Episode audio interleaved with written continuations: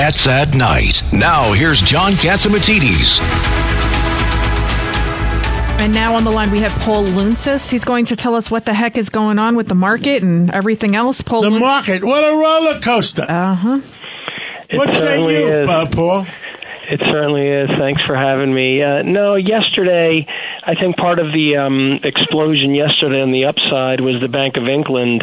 They suspended their start of selling gilt the following week and began temporarily buying long-dated bonds in order to calm the market down. So that really everyone thought, well, maybe that means the Fed's going to pivot and stop increasing rates and go back into the market instead of rolling off the $95 billion a month that they're doing.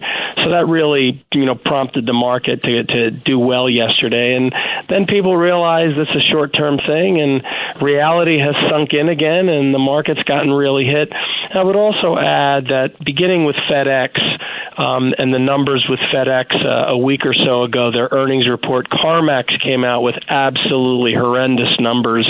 I think the stock was down 20-25% today. So the economy is clearly slowing.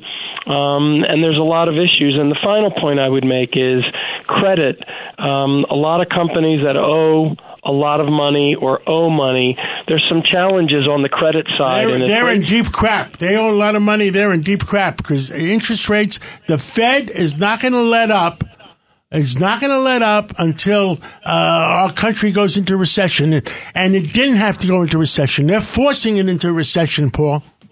No, I think, John, I think they are going to continue to keep raising rates, and the narrative really changed when Powell spoke at Jackson Hole a few weeks ago, and that's when people started realizing the Fed's not going to pivot. They're going to keep raising rates, and they're estimating November 1st and 2nd when they meet, and then in December when they meet, they could probably very well raise rates another 50 to 100 basis points or more when you combine those two meetings, which would put the Fed funds rate to well over 4%, 4.25%, 4.5%. And I don't know if our country and even the global economy can really deal with sustained long-term interest rates that high. It's very, very challenging. It's very sad that we have to go into this. We only got a minute left. What do you want to say to the American people? Well, just that, I hope the Fed and the government is able to, rein in inflation without continuing to significantly raise rates. It's really creating a lot of stress. All they have to do is open up these spigots for oil and inflation will be gone, and they don't have to raise the interest rates. Guys, thank you, Paul, so much. It's Cats at Night on the Red Apple Podcast Network.